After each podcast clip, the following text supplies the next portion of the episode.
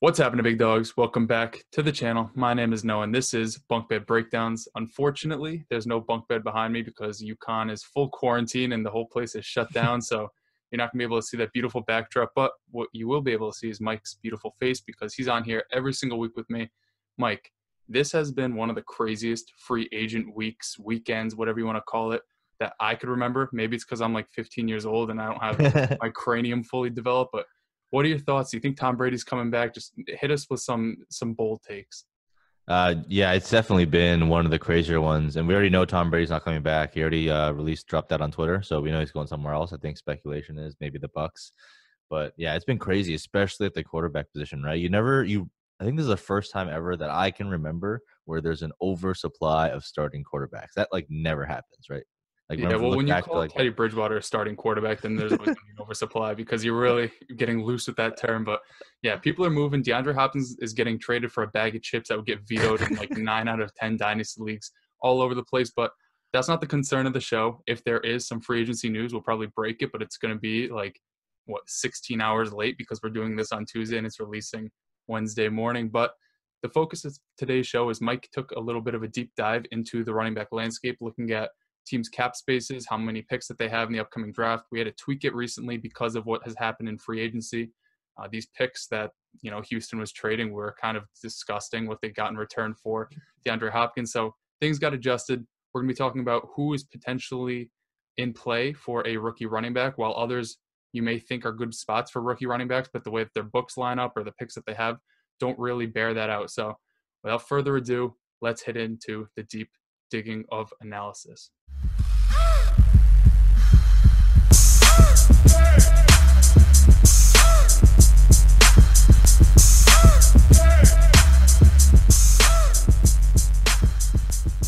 So basically what we wanted to look at is you know every year there's a lot of rookie hype you know we have all these workhorse running backs with three down skill sets that we think are going to be fantasy studs and in reality uh, we just wanted to look at how many actual free spots there are right? Like you can be as good as you want but if there's no starting job then you're not going to produce fantasy points.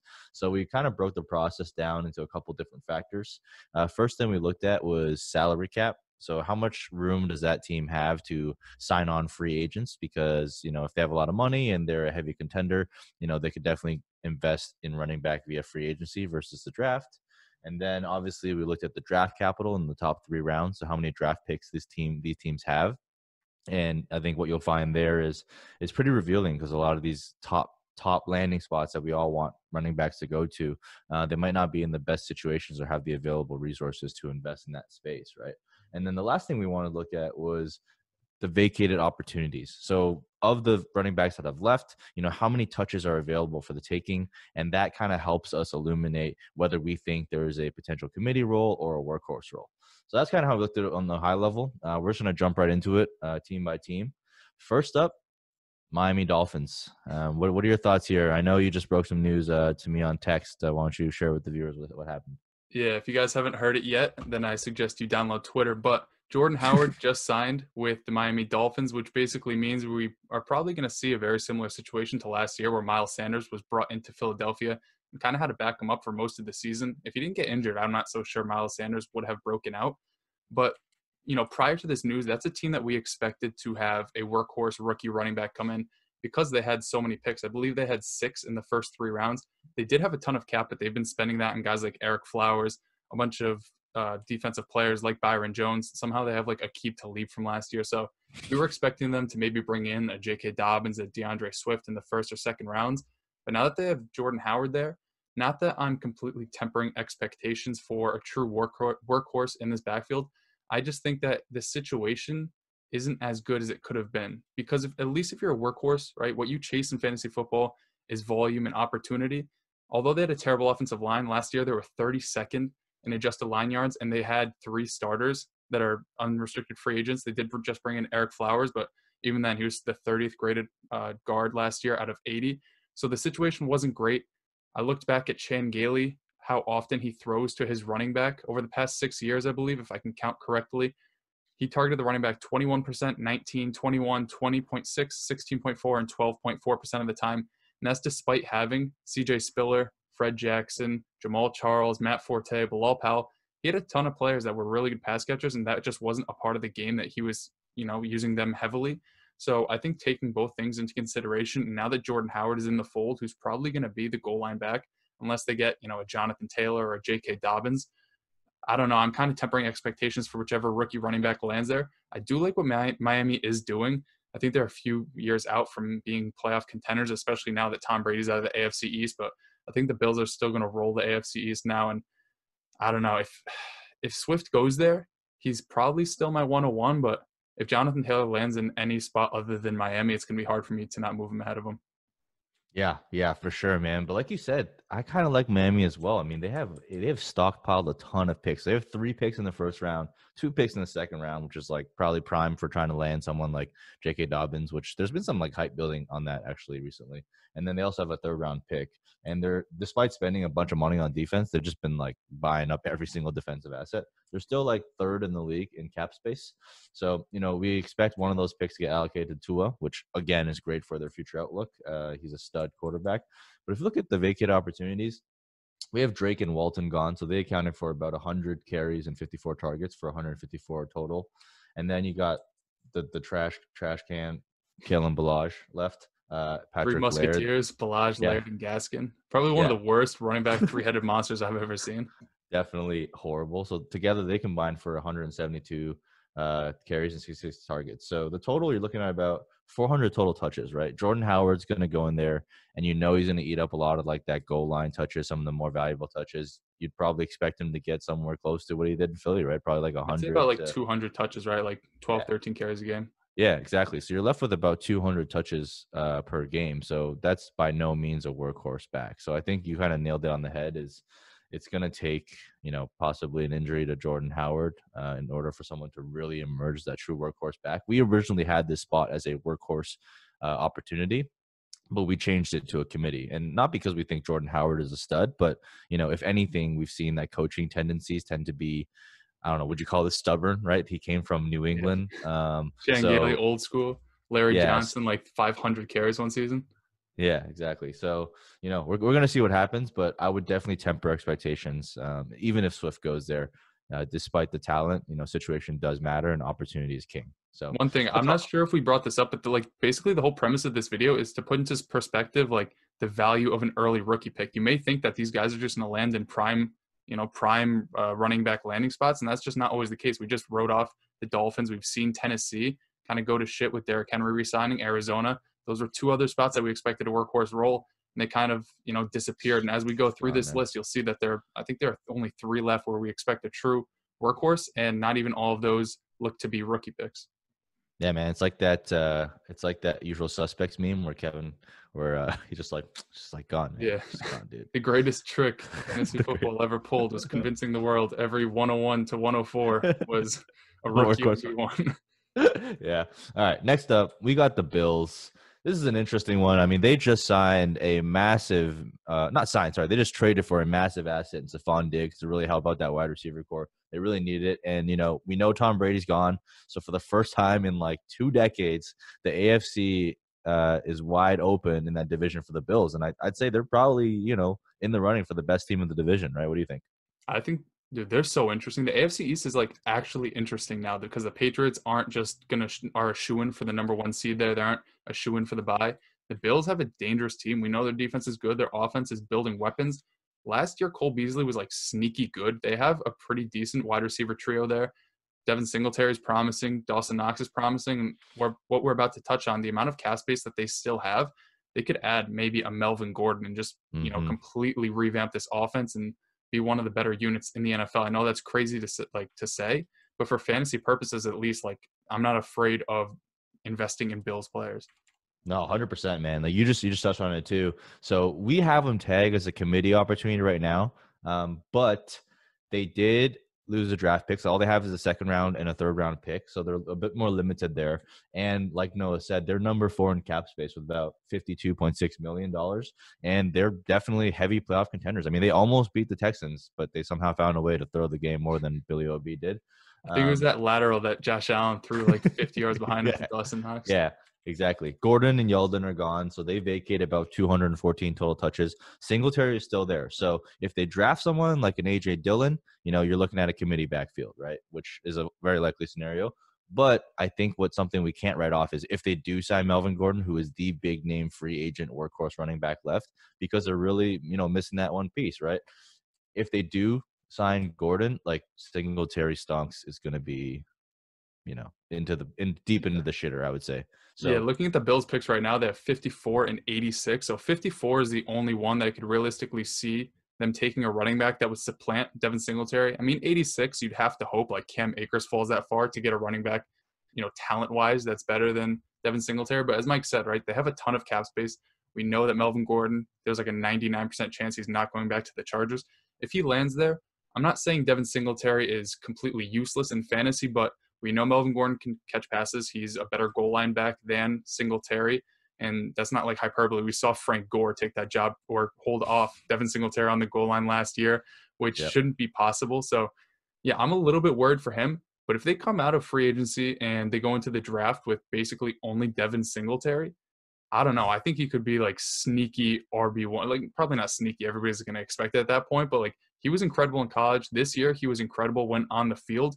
And I know we kind of want to write him off as being a workhorse because of his size, but like, why? We've seen a bunch of smaller running backs do really well in college. He handled the load. Sure, maybe he's not the best goal line back, but he's somebody that we know from his time at FAU could catch passes. He's really efficient on the ground. He's just not some breakaway speed player. So, yeah, I'm excited for him. Maybe not. Oh, it's not always going to end up uh, by the end of this free agency period that he's going to be a lead back. But if he is, I just want to yeah. see what people are willing to trade for him because I think you get like super interesting people trading like top five rookie picks. Oh, 100%. I could, I mean, people are already trading like, you know, 1.08, like 1.07 for Singletary. So I could definitely see that. You know, for me, it's just comes down to like a risk mitigation thing where, you know, if they sign Gordon, like his value is like basically non existent. If they don't, then he's like really good. But like the middle ground's kind of like meh, whatever. Yeah. I wouldn't be buying him right now. That's how yeah. we'll put it. Yeah, definitely don't buy. So, I mean, we have it projected as them signing a free agent um, into a committee role, but be on the lookout for Melvin Gordon there. Number three, thankfully there are still some workhorse jobs available. We got the Tampa Bay Bucks. Rumored in Rojo. So rumored that Tom Brady's gonna go there. We'll see what happens. If he does go there, that's damn fine for the running back position, especially if they get anyone that catches passes. But let's give a quick recap. Bucks are number two in cap space. Uh, that's a little bit misleading because they're going to have to address the quarterback position. So that's going to eat up a, a, big chunk of that money. Um, and then they have their basically their normal draft picks in the first, second, and third round we currently we had them projected as a free agent. So I actually thought you know Kenyon Drake would have been a great target there. Melvin Gordon still a great candidate for that. Um, you know, Arians really likes to have veteran guys. You know, he's not a big fan of the young guys. I mean, he literally benched Rojo for the entire game because he missed one pass pro. He brought back Andre Ellington last year. I didn't even like, know that guy could still lace him up.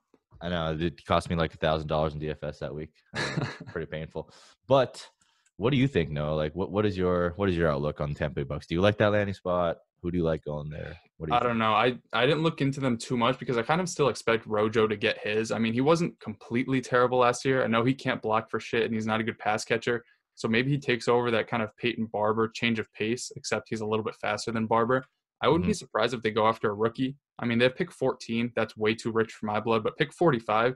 That's, you know, around Cam Akers territory. If they bring in Akers, Bruce Arians will then have a running back that he can trust out of the backfield as not only somebody that can catch passes, that can protect his quarterback. And if Tom Brady's there, you know Tom Brady is going to tell Bruce Arians to keep somebody on the field that's not going to get him crushed. So I like that spot for a rookie if they want to spend the you know pick number 45 on it. But I wouldn't be surprised if after they pay a quarterback, they just go after like a Carlos Hyde or something to get you know two stupid ass thumpers that aren't going to do anything for you and just be the Bucks being the Bucks. But if Tom Brady has any say in things, I'd I'd assume that he wants to go after somebody that can actually be a threat out of the backfield. Yeah, for sure. I mean, that would turn that would be brutal if they went over Carlos Carlos Hyde because that would turn a workhorse role into a committee role yet again. Mm-hmm. But in mm-hmm. terms of vacated opportunities, I mean, Barber's leaving. That's about 178 touches, and then of the guys left between Jones and Ogunbowale, there's about 183 t- uh, carries and 86 targets. So they do target the backfield quite a bit.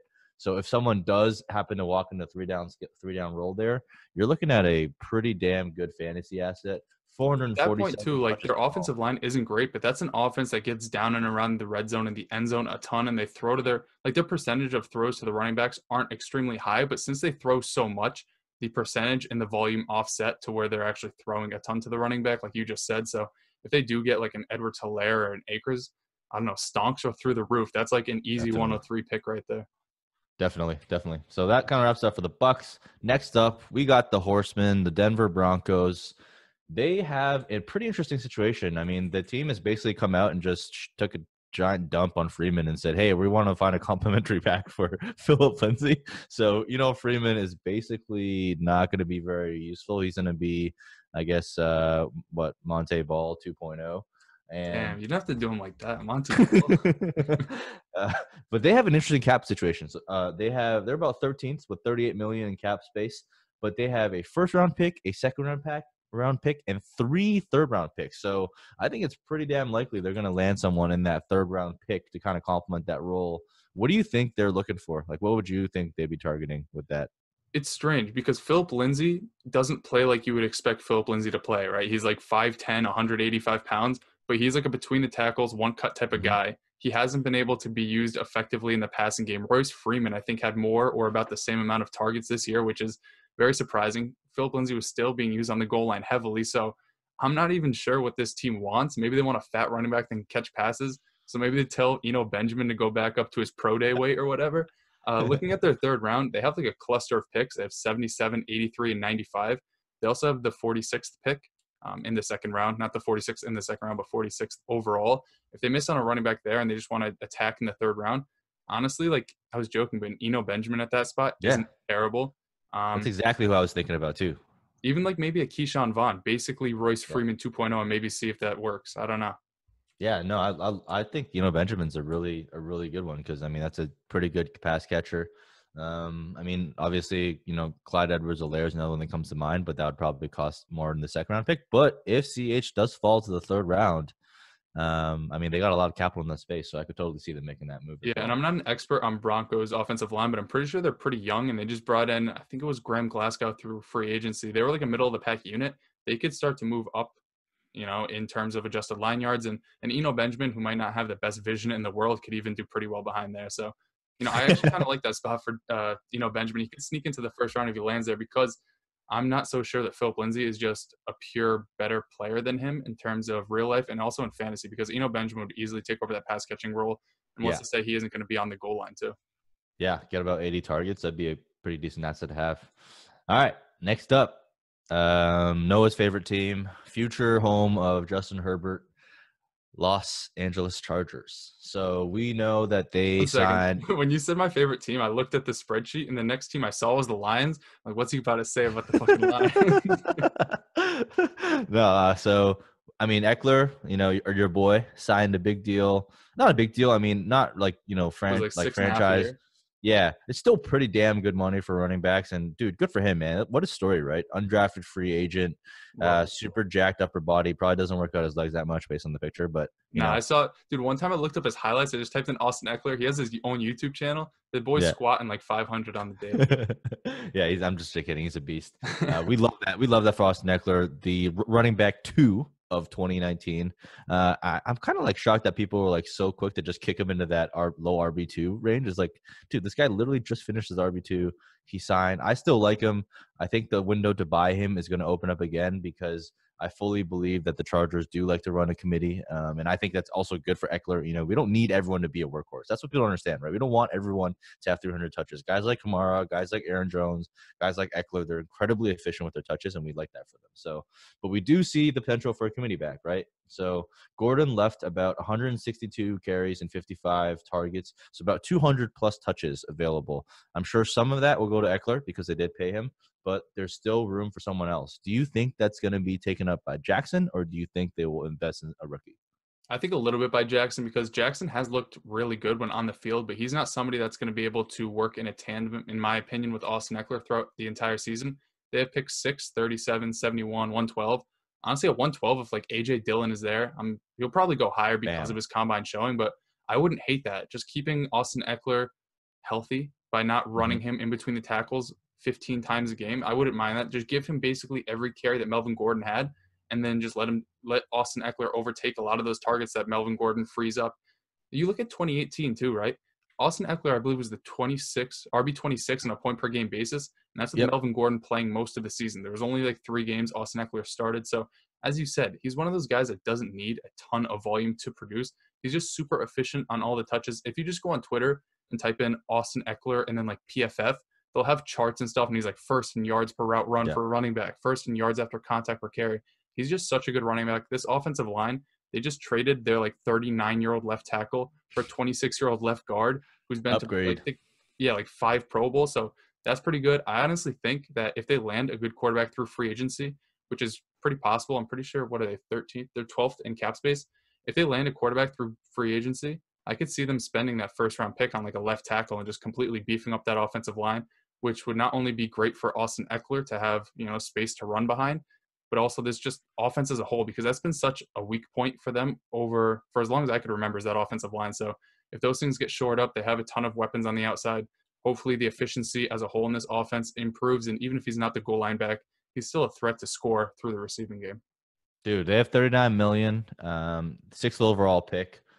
Dude, could you imagine if Brady goes there, Brady to Ekeler? That's like that's like Brady to James White, but on steroids. Where would you take Austin Ekeler if Brady lands on the Chargers? Ah, shit. If I had the 101, I wouldn't pass because he's not coming back to me. yeah. So, look, guys, it's it's a pretty interesting opportunity there. We're, it's really going to be important to see who lands there uh, from a quarterback perspective. If it's Tom Brady, goddamn, Austin Ekeler stonks is through the goddamn roof. It's Anybody but crazy. Herbert, and I'm I'm set. Yeah, and you know, like you said, I think AJ Dillon's definitely possible. I think Carlos Hyde is possible. You know, kind of just get that thumper in there, and I would love that because Carlos Hyde is not a threat to Austin Ekeler, as in terms of his talent, in terms of his ability, in terms of anything on the football field. To be quite honest with you, so I think those are the guys that you want. You want them to add a thumper, and then you know that Austin Ekeler is going to have that very efficient pass catching role, and then also get a lot of work on the ground as well. And that's like the that's the exact type of scat back I target, right? So I basically fade scat backs like 100% of the time. And the only time I invest in them is when I think they have a shot to lead on the ground as well. Because that's Mhm. where you really get the money money touches. Yeah, and I'm sure it's the case with a lot of other teams too. I'm just a little bit more tapped in because it's the Chargers, but like Anthony Lynn as a former running backs coach is like so vocal about loving Austin Ekeler. In 2018, he changed his tune a bit. Like he's like, "Oh, this guy's a special teamer. We can't use him all the time." But this past year, he showed he could carry the load. He loves the guy. It looks like that he built the offense more around him this season because they knew Melvin Gordon was holding out, and they were cooking before Melvin Gordon came back Mhm. obviously with a full off season of him being the guy or at least the one B there uh, heading into it. I think this offense again is going to look really good, and they're going to use him on the ground the way that they should out in space. And they're going to use him as a receiver a lot. So I think, you know, if you could get him for a late first, I don't. I would take that in a heartbeat because I think you know he's 24 years old. He's in a pretty decent offense that has shown historically they want to use running backs out of the passing game.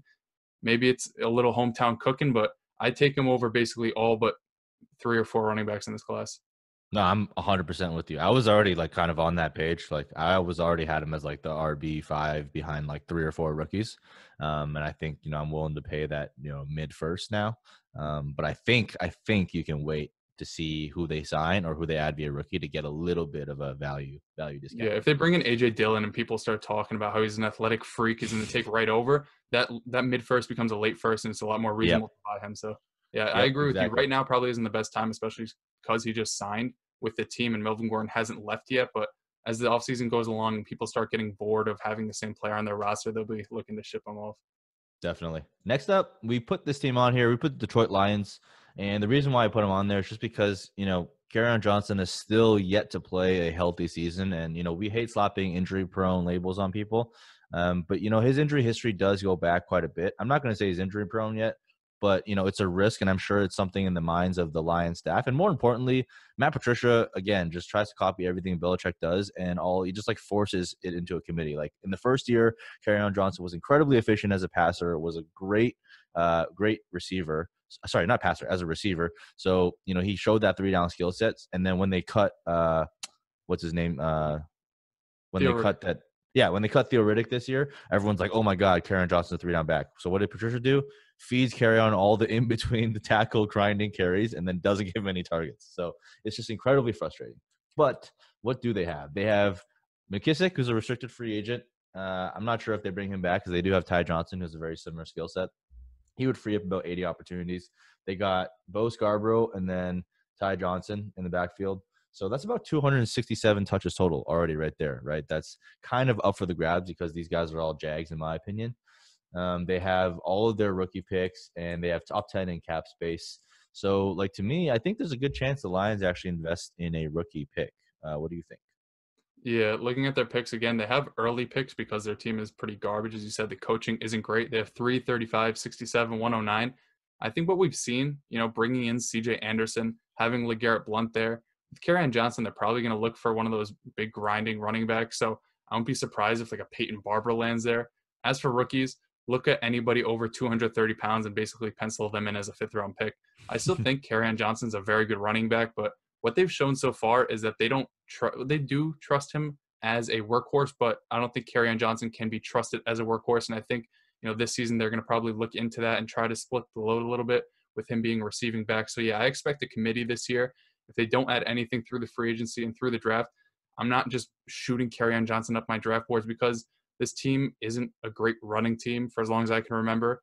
I, like I don't even remember the last good Lions running back. Barry Sanders.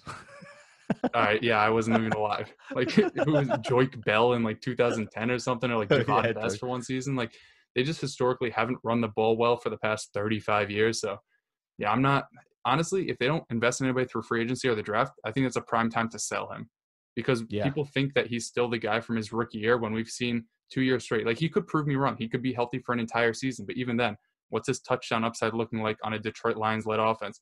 Is he going to be used consistently? Like there's so many holes and so many questions in his game there that you know if you could just ship him off for a mid to late first, if they don't add anybody through free agency or the draft, I'm 100% doing that. Yeah, 100% agree with you. I I mean I didn't think I would say this because I remember in this rookie year I'm like let's get Kerryon a workhorse role, but I would almost be happy if they reverted back to that type of split where like Kerryon did a lot of the third down work, got some work on the ground, and they brought in like a thumper to kind of like take some of the bruising off of him. I yeah, like his rookie year, he was so efficient. He was basically like an Aaron Jones without the goal line yeah. work, and I'm fine with that for where he's priced right now. But if they use him as a workhorse, is he going to break down? So I don't. There's a lot of questions there, and I'm just not fully bought in. Yeah. All right. Next up, we got establish the run Seattle Seahawks, uh, led by Pete Gumshoe and Carroll and Brian Schottenheimer. Um, bad for NFL, but good for fantasy running backs. Um, so we put them on here. Obviously, they still have Carson. They still have Penny, who they invested a inexplicably invested a first round pick in uh, a couple years ago. But they're both injured, right? I mean, they're probably going to miss a lot of the training camp time. And the interesting thing here that I noticed is they have two second round picks. So they have a first round pick, two second round picks, a comp third round pick. And there's a lot of buzz on the NFL media talking head saying that they're making a guarantee that the Seahawks are going to draft a running back. And, you know, that second round is kind of where you could expect to land someone like Cam Akers, who really fits that bruising style that they like. I mean, he's a more athletic Chris Carson who can catch passes, right? So I think that's a very realistic possibility. What do you think?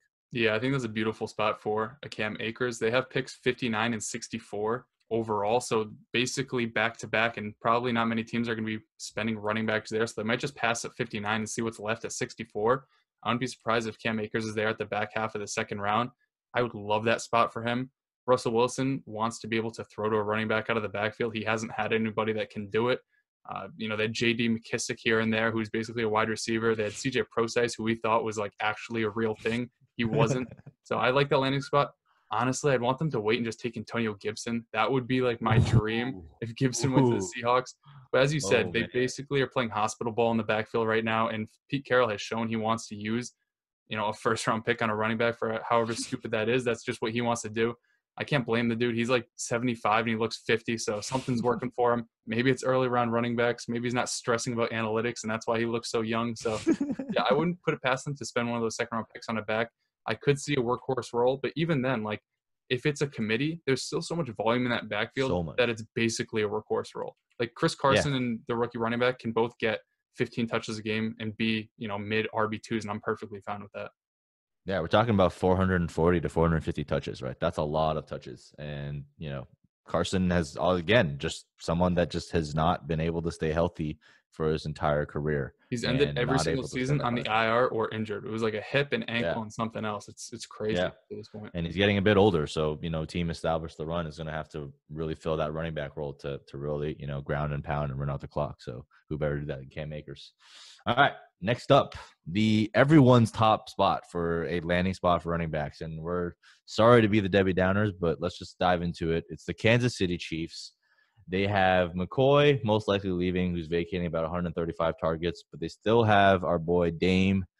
I know everyone likes to shit on him. I don't really get it. Like I don't think he's elite, but I think he's you know better than good enough, and definitely at least good for the. Chiefs offense. Like all you need to do is be Yeah. able to catch passes and run decently and you're good. Yeah, and he's explosive, right? Like you know, people like to write off his big plays, but like, like, dude, that's part of his game, right? Like I don't see anyone saying, well, if we take away Barkley's top runs of 20 plus yards, then he would be like a shady running back. Like no, that's I not did that how last works, right? season, Like, so don't say nobody. All right, well, you're fired. But uh, basically, the Chiefs they have negative cap space right now. We know they're about to pay Mahomes a billion dollars because they should. He's the best player uh, I've ever seen, and you know they're just like it doesn't make sense, right? Like they they have a Super Bowl winning team, a formula, and they don't need to invest a top pick in a running back. So I just I just don't see someone like Swift or Dobbins uh, really landing there. What I see is more likely is maybe in the fourth round they grab someone like Ke'Shawn Vaughn, right? Like that could be a possibility. Someone like Eno Benjamin, but for all intents and purposes, they've picked up their option on Dame. You know, they seem committed to him, and if he stays healthy, which is the question mark because he hasn't been able to do so, but if when he was healthy, he was good, man. Like so, like what I don't know. What do you think? Do you think like there's gonna be an opportunity here for a rookie running back? I think if anything in the later rounds, like you said, I mean, this team just won the Super Bowl, and Damien Williams was in and out of the lineup basically the entire regular season, and they were making it work with a mixture of Darrel Williams, LeSean McCoy, and like Darwin Thompson for like four carries in the season, despite him being like an eighth round redraft pick. But like, there's no reason for them to invest in a running back, a position that doesn't really turn the needle or move the needle for an actual NFL team. Just invest in that offensive line, invest in defense, make this team just a contender for year after year. They have picks 32, 63, 96. At 96, maybe they take a shot on a guy like Ke'Shawn Vaughn, like you said. And if that's the case for redraft or for, for redraft, I wouldn't be high on him. For dynasty, that's decent because Damien Williams, what they extended him for one more year. After Yep. that, they could just hand over the keys, and Ke'Shawn Vaughn could play a very similar role. He had a very good combine showing. He's a decent pass catcher. He ran a four five one, so that could be, you know, stonks up for him for dynasty purposes. Redraft, I know this isn't a redraft show, but like Damien Williams is still gonna be the guy unless they make a huge change. They have no money to pay another running back there, and with their picks, like it, it just doesn't make sense to pick a running it back as high sense. as they would need to to get a good one. Yeah, so we, we basically project for nothing happening there. I think they're going to sign Dame. They're going to bring back their guys, probably take a late round flyer, you know, maybe that fourth, fifth round pick, and then redrafters and Kansas City running back hypers going to push that guy into the eighth round of redraft leagues, just like they did Darwin Thompson. So make sure you don't make sure you don't follow the herd on that one. But it, I like I think we're going to be able to get Dame Williams at a pretty good discount this year, and that's going to be someone that I'm going to be clicking on in redraft and even in dynasty for contending teams. Yeah, one thing. Next up- says the Buccaneers have signed Tom Brady. It's a done deal. Woo! That is ridiculous. That is ridiculous. What do I did not you think that expect does? Tom to ever live in Florida, but here we are. Do you think that's uh I mean we kind of covered this. What do you think that means for like Godwin and Evans? I mean, Godwin. People are like nervous about Godwin. Doesn't Tom Brady love peppering the slot? Isn't that his thing? Like, why would that be bad for Godwin? For Evans, Evans is still a really fucking good wide receiver.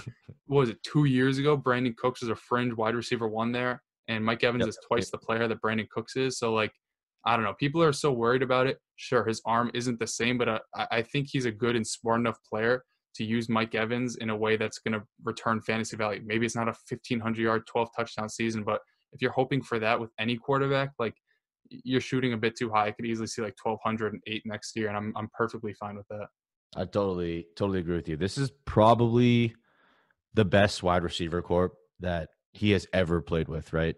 Um so I think it's going to be good for him and it's also, you know, interesting to note like OJ Howard right now it's Tom Brady versus Bruce Arians, the battle of the tight end lovers versus the tight end haters to see what comes out on top. But I tweeted that out like interested. a while ago when they were talking about bringing him there. It's like, are they going to arm wrestle to decide if they use a tight end or not? Because that's like completely opposite. It's like that meme with those two people like grabbing hands or whatever, except they're actually arm Yeah. wrestling and not joining together. Yeah. And I think the interesting thing, you know, people always talk about arm strength and, you know, whether Brady still has it. I think he still has arm strength. You know, I remember reading about this in an interview or an article or something. It was like Dan Marino or if it was like Troy Aikman, like a lot of these like Hall of Fame quarterbacks, they all said they could still throw today, but it's their legs that go first. So, Mhm. you know, it's all about whether or not, and we know Tom's pretty nimble, right? He's not a running quarterback, but in the pocket, he's about, you know, as good and savvy as they come. So I'm pretty hopeful. I think I'm, I'm willing to buy low on Mike Evans here if anyone's selling him for that low. Um, Do you also yeah, think like Mike Evans is catching 70 air yard or balls that travel 70 yards in the air every single game? Tom Brady doesn't Yeah. have to throw 50, 60, 70 yard bombs. It could be like a 15 yard pass that Mike Evans houses. Like you don't have to have a cannon arm to be great. Jameis Winston just threw 30 interceptions. He is not a good quarterback. he wasn't even accurate on the deep throws that he made. I'll take Tom Yeah. Brady with less arm strength over Jameis Winston any day of the week. And if that if it, things end up being wrong, if that analysis comes back to bite me, guess what? It's March, so you guys won't even remember this. all right, all right. Back to the back to the main show. We got 49ers. This was actually one of my top spots for running backs. Unfortunately, my dreams were quashed as I did the research on them. They originally only had one first round pick, but luckily yesterday they acquired an additional pick by trading uh, Buckner. So that'll be good for their draft capital. But they're you know bottom 10 in the league in cap space you know, again, they were one quarter away from winning the Super Bowl with Raheem Mostert, Matt Breida, and Tevin Coleman as the running backs. So I just, again, I just don't see them investing in an early round pick. Maybe they trade back and acquire a couple more picks and add someone that way. But you know, I think for our purposes, Coleman, uh, who was trash, by the way. So stop anyone who thinks Coleman is good. Like as soon as he had the big game, I was like, dude, sell him. He's just not a good running back. I think he's out. Uh, they can cut him for basically zero impact to their cap space, and he can't stay healthy, and he's just not good. So I think he's gone. Breida's a restricted free agent. Good chance they bring him back because Breida is actually good, but again, just not healthy. Uh, and then we have Raheem Mostert. So I think Mostert's like a pretty decent uh, dart throw right now. You know, in case they don't add anyone via the draft. Like, what do you think about that? Yeah, I just saw that they restructured Jerick McKinnon's contract too, so it looks like they want to keep him around, unless they just want to cut him and they wanted to like do something with the dead cap that I don't know about. Uh, yeah, I like Mostert a lot. The thing is, he's a bit older, and you're probably only getting one year tops out of him. Mhm. And even then, this team has shown that they want to be a running back by committee. Kyle Shanahan has always kind of run like that, and this year Mostert was very good. But as you said, Matt Breida was hurt a lot of the season. He was good in the beginning of the season until he wasn't, and he got hurt. Tevin Coleman as well was the main guy. Even Jeffrey Wilson got his snaps before Raheem Mostert did. So I just don't think you could pencil him in to be a complete workhorse there. Now, as Mike was saying, they got a new early round pick there. We kind of expect like a CeeDee Lamb, and I think that they are losing their center through free agency. I need to look into their offensive line a bit more because I think Kyle Shanahan wants to have a really good offensive line. He's always kind of built from the inside out.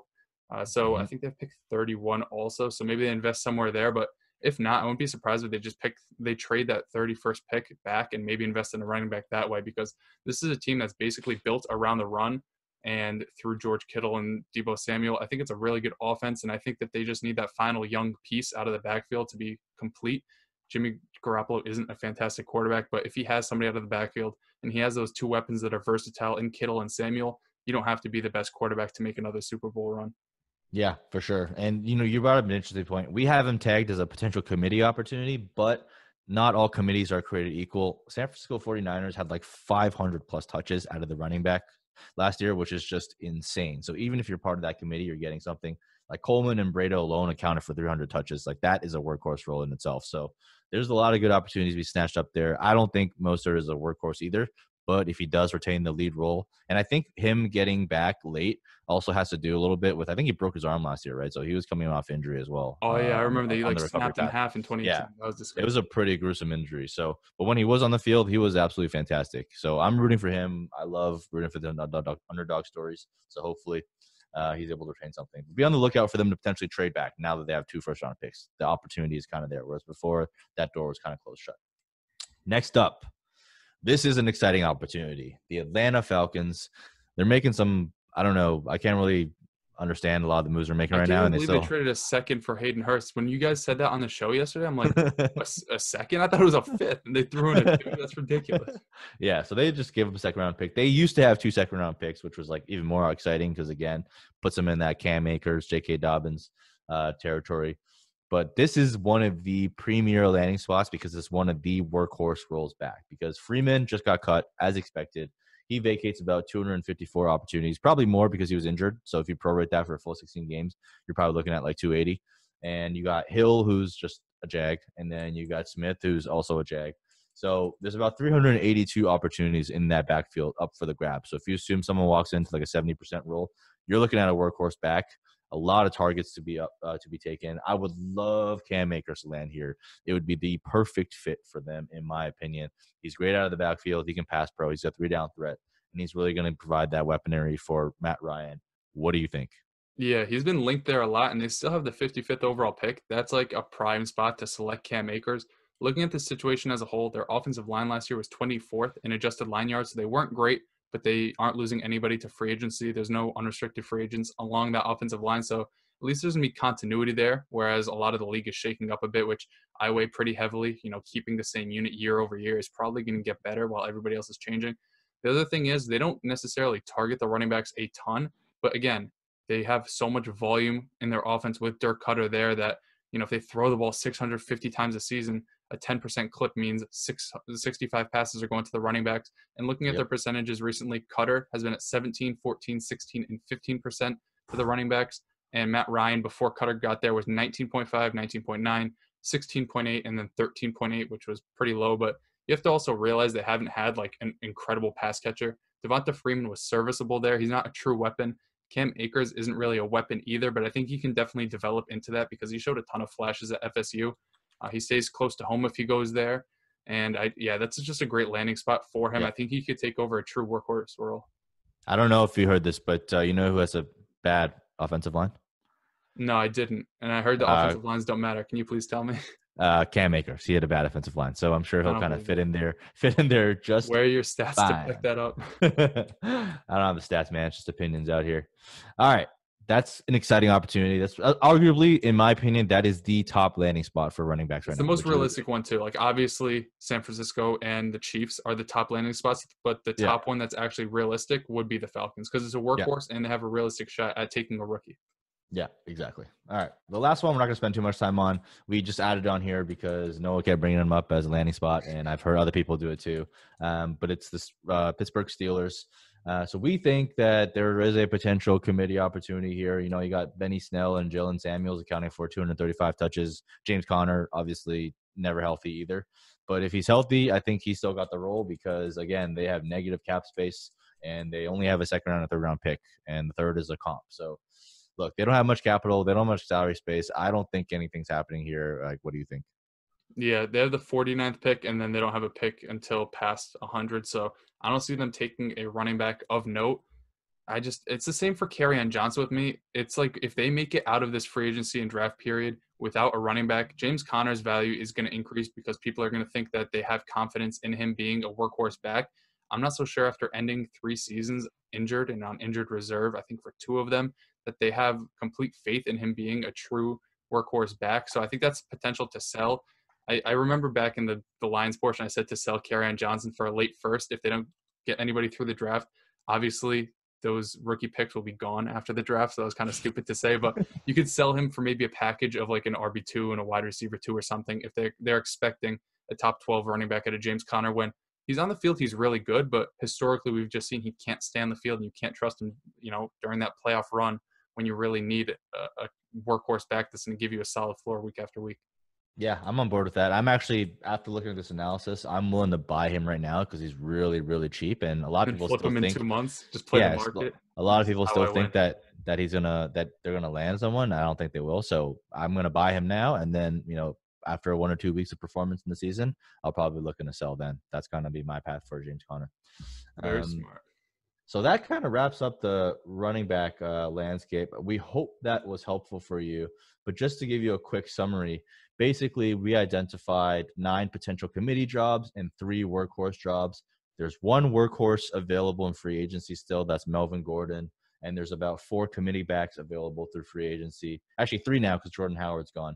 So Peyton Barber, uh, Carlos Hyde, and potentially Matt Breida. So what that really means is we have about two potential workhorse roles, and that's the Buccaneers and the Falcons available. So when you're looking at those rookie picks and everyone's valuing the top four running backs as workhorse running backs, I would really like, you know, kind of like temper those expectations a little bit. Not to say that, you know, in one year or two years they don't win that job, but you know, you want to draft guys that can produce for you right away. So I would really temper expectations because you're looking at two workhorse roles and maybe like three or four committee roles remaining after all the other guys signed. Yeah, one team we took off the list was actually the Titans because they brought back Derrick Henry, but it's a franchise tag, so he's there for one year. And I was telling Mike, I wouldn't be surprised if at pick 29, if he's still there, they go for Jonathan Taylor. I mean, don't yeah. forget we saw DeMarco Murray be there for two years, and then they drafted Derrick Henry in the second round to play second fiddle and then eventually take over that role. I think coming out of college, Jonathan Taylor is a better prospect than Derrick Henry. He's a better pass catcher than he was. So I think that could be realistic that they just want to use like a two headed monster back there to start off in his rookie year and then just fully hand over the reins. I mean, we saw this team make it very far in the playoffs just leaning on their run game. Imagine them having those two guys back there. Like they're not thrown to the running backs anyways. You could just run 40 times a game, control the clock, and just win like 13 to 7 every single week. I mean, that's definitely possible, man. And also, you know, there's a chance that Derrick Henry holds out, right? I mean, this guy is a rushing champion, and he probably thinks he deserves all the world. And the Twitter Twitterverse says that Derrick Henry carried them to the playoffs, right? So, look, there's there's a chance. A lot of things that can happen still, guys, and just be on the lookout. But I would definitely still say temper those expectations because even if he does land there, right, you're still you still got to be patient. You're looking at like a Nick Chubb type type emergence where he has to kind of take over the reins eventually. And if that happens in the beginning of the season, you draft like a Jonathan Taylor in the beginning of the season, he's playing second fiddle. That's a prime time to buy. Like so many people get nervous about players not developing in dynasty because they don't get a role right away. There's a reason yeah. why you keep these players forever. It's because you wait for them to eventually get that role. If anybody was selling Nick Chubb because he wasn't t- like taking touches from Carlos Hyde in the first five weeks of the season, and they had friggin' Hue Jackson coaching, and you were nervous about that, like I don't know. I don't know what to tell you. I would just say hold him no matter what. He's one of those players that even if he lands in a terrible landing spot and it's not deemed a, a workhorse role based on our analysis, I wouldn't be worried that he just doesn't yeah. take over and get 300 touches as a rookie, anyways. Yeah, one of the best prospects. But yeah, hope that's helpful, guys. Um, just really, really want to level set expectations for rookie hype. Breaking news: The Colts are on the verge of signing former Chargers quarterback Phillips Rivers. Rest in peace, Indy. That is that is something. I can't believe it. Look, at least Ellen Brightside. Uh, I mean, Rivers got a noodle arm, but at least he throws deep. That's better than Jacoby Brissett, who doesn't even attempt it. So I mean, he throws deep, like, but it doesn't go to his team.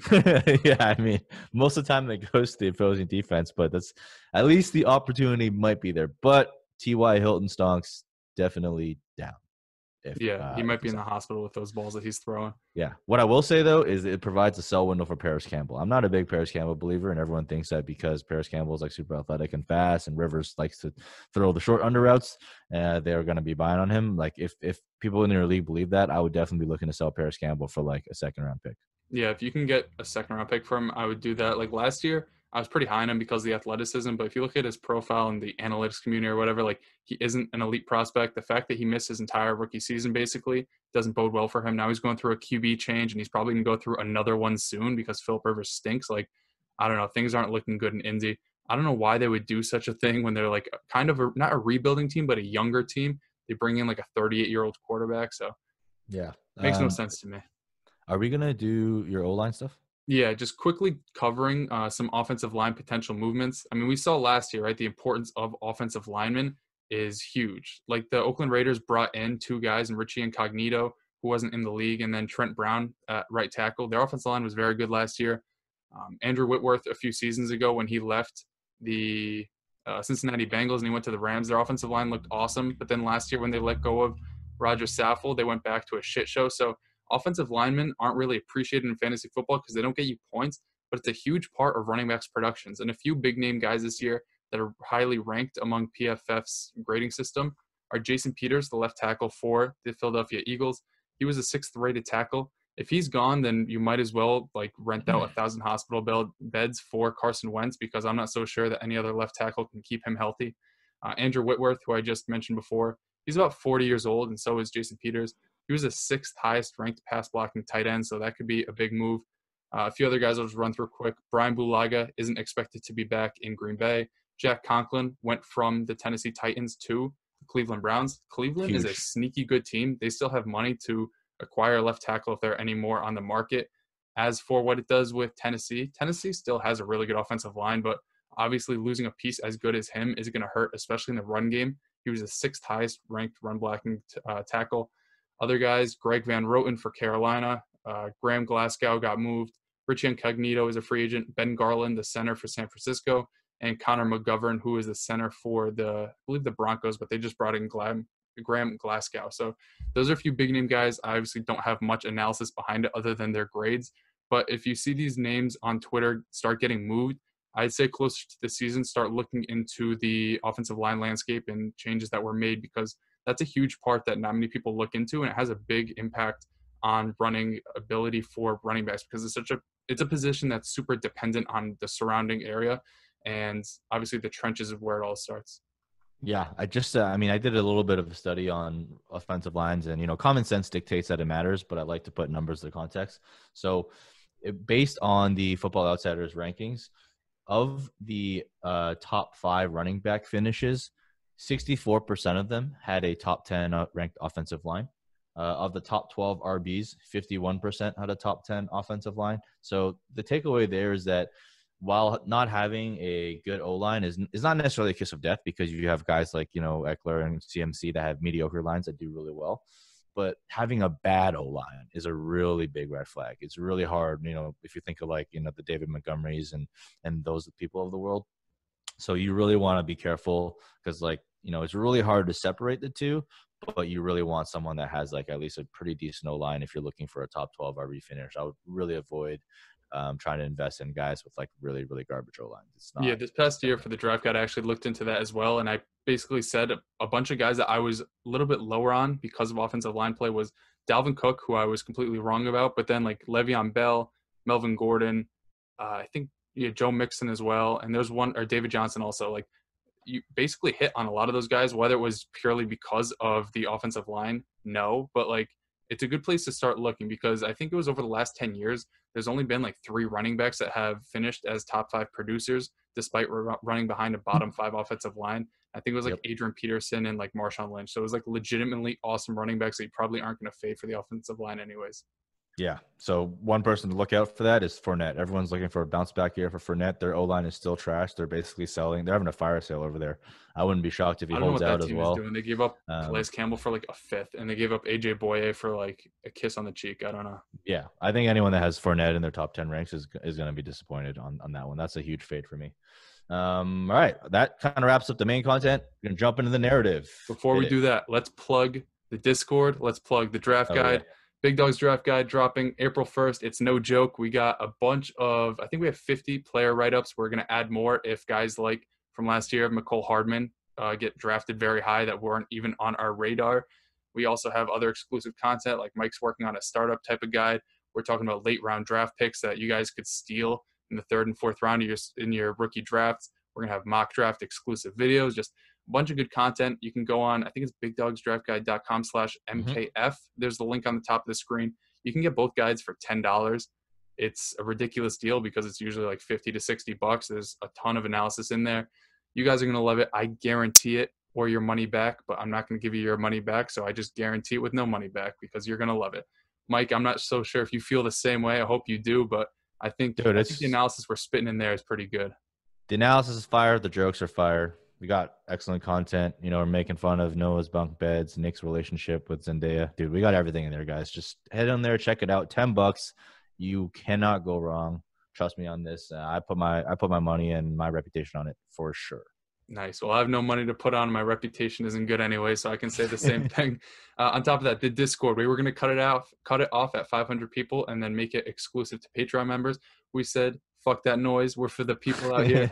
We're extending it to we don't know how many, but it's still open. So we'll put the descript we'll put the link to the Discord in the description. We'll pin the comment. If you guys want to join, it's completely free right now. We have like 20 channels teaching you guys how to start up a dynasty league as well as an outlet to put you guys into dynasty leagues with others.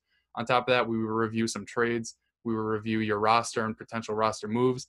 And after the actual NFL draft, Mike and I will start breaking down those trades and rosters on on video for you guys to get direct feedback. And I think it'll be helpful for everybody because if you're joining the league through there, the league settings are going to be basically uniform for everybody unless your league wants to change it. Obviously, we're not like telling you exactly what to do, but I think uh, you guys having similar league format will help you guys when we break down trades and roster advice because it'll probably apply to you who will be in a very similar situation. So sign up for that. It's a lot of fun. We have a meme channel that I mute because you guys are just spamming that shit with a million text messages every single second. But it's a good time. We have a bunch of people in there. We're all pretty friendly, and if you're not, I might just have to pull out that band and get you going.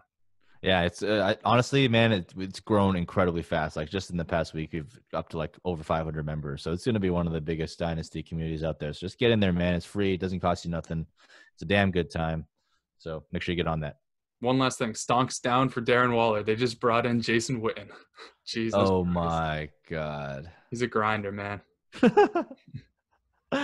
Jesus Christ. All right, well, that's bad for Waller, but I mean, Waller's still way better. I'm still fine with buying Waller, I think. Yeah, I'm pretty sure that they just have like a connection for like narrating and commentating games, and they just want to have like Jon Gruden and Jason Witten just retire from football and go back up in the booth. Yeah, I will not be watching that show. So, uh, all right, next up, we got this week's narrative. Hit it.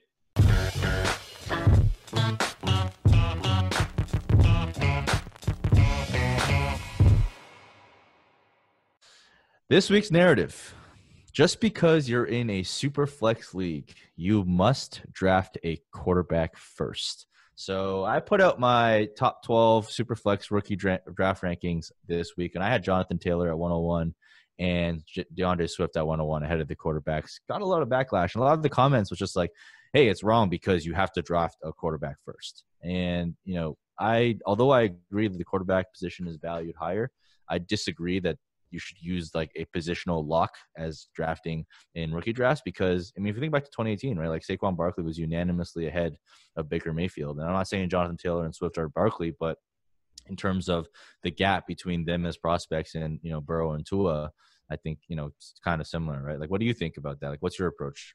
I'll ask you a few trade questions. You give me your feedback. Ready? Would you rather have Mike Evans or Teddy Bridgewater? Mike Evans. Okay, well, Mike Evans was the 102 in 2014, and Teddy Bridgewater was the second taken quarterback behind Johnny Manziel. So those two both aged very well. The 101 was Sammy Watkins, so I'm not going to pull the wool over your back there. 2015, Todd Gurley, Amari Cooper, and Melvin Gordon were the consensus 101 through 103. Jameis Winston and Marcus Mariota were the top quarterbacks. 2016, yeah. Ezekiel Elliott versus Carson Wentz and Jared Goff. I think we know the answer there. 2017, Leonard Fournette, Christian McCaffrey, and Corey Davis. Uh, We'll throw that under the rug. Uh, versus Patrick Mahomes, Mitchell Trubisky. Mitchell Trubisky was going ahead of Deshaun Watson, which is astounding. But even then, if you want to throw Watson in that group, I'm taking McCaffrey at least on par with Mahomes and over Trubisky any day of the week. Uh, on top of, I'll take him over Watson. Even Leonard Fournette, who is not nearly as good as Christian McCaffrey, it's not like you completely whiffed by taking him over a Patrick Mahomes or. He's a top five RB in his rookie yeah, season. It's fine. And then 2018, Saquon Barkley or Baker slash Lamar, even though Lamar has finally shown he's an elite quarterback, like Saquon Barkley is on par. The only year where it's like really the difference is huge is probably this year, but it's also one year out, so we don't know how things are going to trend. It's Kyler versus Josh Jacobs. And even then, it's not like a crazy split. So just to say that you have to take a quarterback because their shelf life is quote unquote longer and they have a higher and longer peak, like I'm not necessarily sure that's that's correct. And people don't even want to like take a chance on wide receivers as well.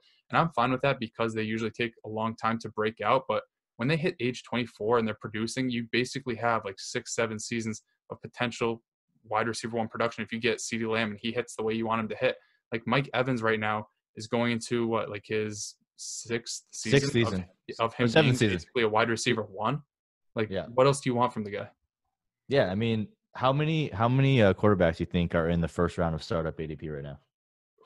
I would say four. I think the top two plus uh, Herbert and maybe Jordan Love. That's right. How many running backs do you think are in the top twelve right now? Five. Yep, that's right. Saquon Barkley, Christian McCaffrey, Dalvin Cook, Ezekiel Elliott, Alvin Kamara. You're on fire here. Oh, shit, I was talking about like rookies too, so this is crazy because I was thinking like rookie picks. All right. No, no, I'm talking startup startup uh, startup ADP. So it's pretty. And then yeah, and then you have Michael Thomas, DeAndre Hopkins, and Davante Adams rounding out the wide receivers. So there's more running backs, man, in the top in the top part. And like when you're trying to hit on these 101s and 102s, you're you're hoping that Jonathan Taylor's turn into like the Ezekiel Elliott's. And like you brought up a great point about like shelf life versus um, like people talk about shelf life, right? It's like, oh, quarterbacks can play for 15 years, 10 years. Like, dude, I I literally don't give a shit because I'm trading my players like after like one or two years anymore. I don't know anybody that's sitting there like you like not you guys not make trades and like change your teams over the course of 10 years. Like we we can barely forecast one week in the NFL and people are trying to forecast 10 years, right? So for me, it's all about chasing the apex of players. That's why whenever someone tries to make the shelf life argument for me, like I just I literally just don't care because at the end of the day, like we're trying to win, right? I'm not trying to like outlast the other guy in like you know in like a yeah. game of patience. I'm here for a good time, not a long time. I'm here to win yeah. right now. That's that's my life motto, man. Like here for a good time, not for a long time. So you guys gotta you guys got to go for these guys to get the W. And in the end, that's all that fucking matters. Get the win, and you need workhorse running back to win. So I'm firmly planting my flag with Taylor at the top of the rookie class. I know there's some of you closeted running back one overall super flex drafters out there. No need to be in the closet anymore. Just jump out and be proud of me, man, because I'm definitely drafting 101 and never looking back. Yeah, and also touching on peak and longevity, I'm calling him out by name. It's Scott. My boy Scott said I wouldn't do it. I'm gonna do it. He was talking about selling Mike Evans because he's 26 or whatever, and he's probably joking, and he just wanted me to put this on the show. But if this is like an, uh, a belief that you have that you should sell these receivers because they're 26 and in four years they're going to be 30, and when they're 30 they're dead. Imagine doing that with Julio Jones when he was 26. Imagine doing that with Larry Fitzgerald when he was 26 or 27. Julio Antonio Jones Brown. Him at 26, you missed out on an 1,800 yard season, a 1,600 yard season, and three 1,400 yard seasons. You can't just sell because a guy is like 26 is basically like prime time for a receiver to produce. Even though like an Amari Cooper is somebody I don't like, would I be surprised if he puts up like three straight 1,200 yard seasons?